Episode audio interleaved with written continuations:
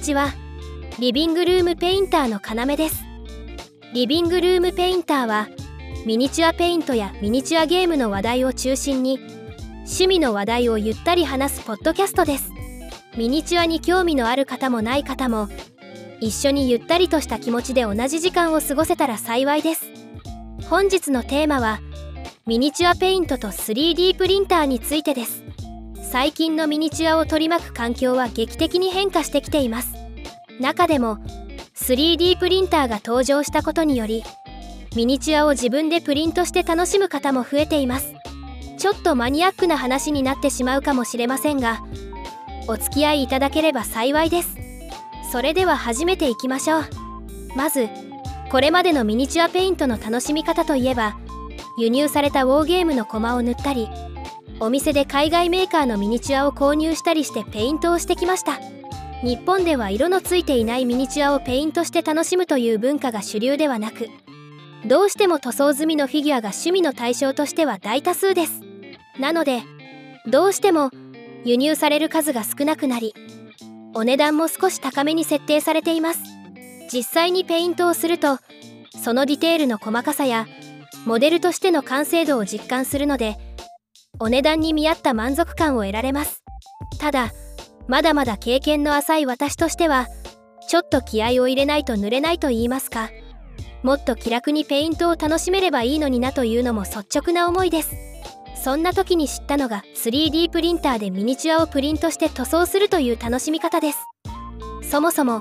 3D プリンターでどんなことができるの？という方もおられると思いますので少し説明させていただきます。3D プリンターは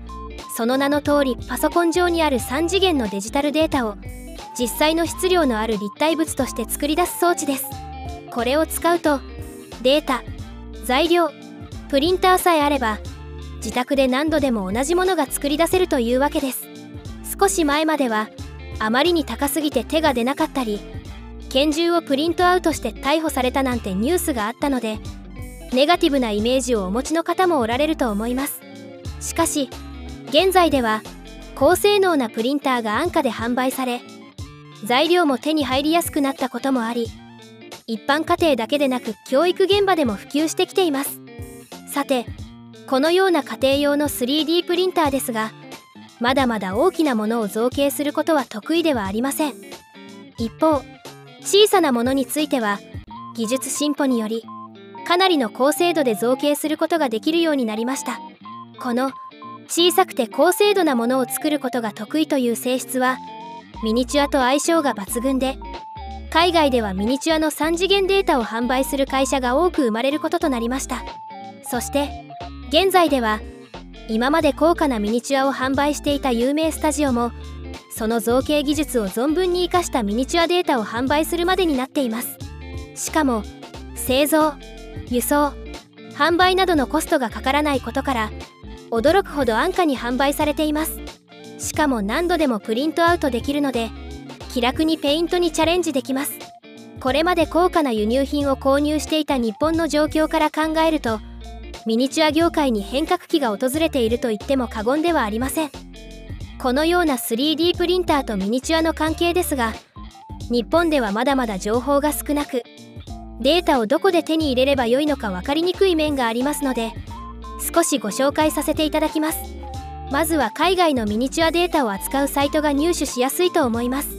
有名なサイトとしてはマイミニファクトリーです。アマチュアの作ったミニチュアデータが無料で配布されていたり有名スタジオのミニチュアデータが販売されていたりするサイトです。期間限定でセールも行われており自分に合ったミニチュアを探すだけでも楽しいサイトです。次に少し手間がかかりますがクラウドファンディングで入手する方法があります。様々なスタジオが制作費用を募集し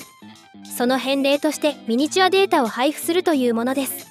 発売前のミニチュアデータを割安な価格で手に入れることができます。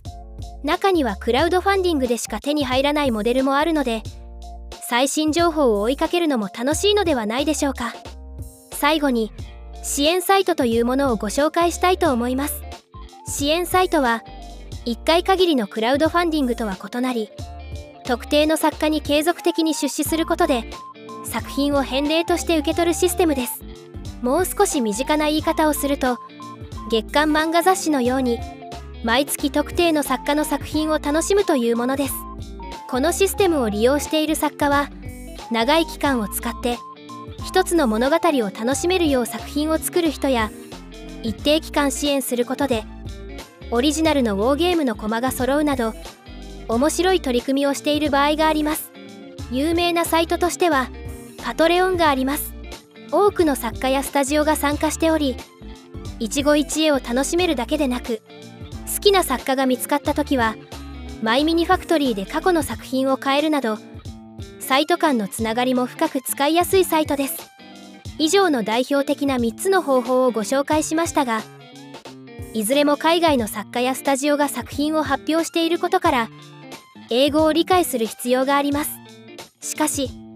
今は優秀な翻訳サイト翻訳ソフトがありますので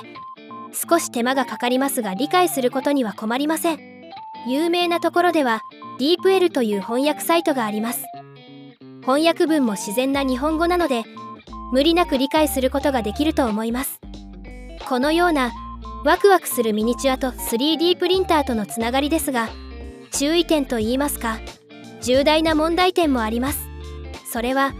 プリントに使用する材料は取り扱いに注意が必要であるという点です。匂いもありますし取り扱いに際してはゴム手袋が必須です。これでは家族がいらっしゃる方が楽しむにはハードルが高すぎます。そんな方のために作家やスタジオの許可を得てプリントアウトしたミニチュアを販売されているお店があります。データを買って手軽にプリントというわけにはいきませんが一般に流通されていないミニチュアに触れられるという点では一つの選択肢だと思いますので探してみてください。まだまだ課題もたくさんあり気軽に 3D プリンターを始めるというわけにはいきませんがミニチュアを手に入れる選択肢としてはすでに環境は整っていると思います。始めてみたいと思われる方は是非チャレンジをしてみてください。また環境的に難しいという方はぜひプリントアウトしたミニチュアを販売されているお店を応援してあげてください。今回もお聴きいただきありがとうございました。今後もミニチュアペイントや趣味のお話をお伝えできればと思います。お送りしたのはかなめでした。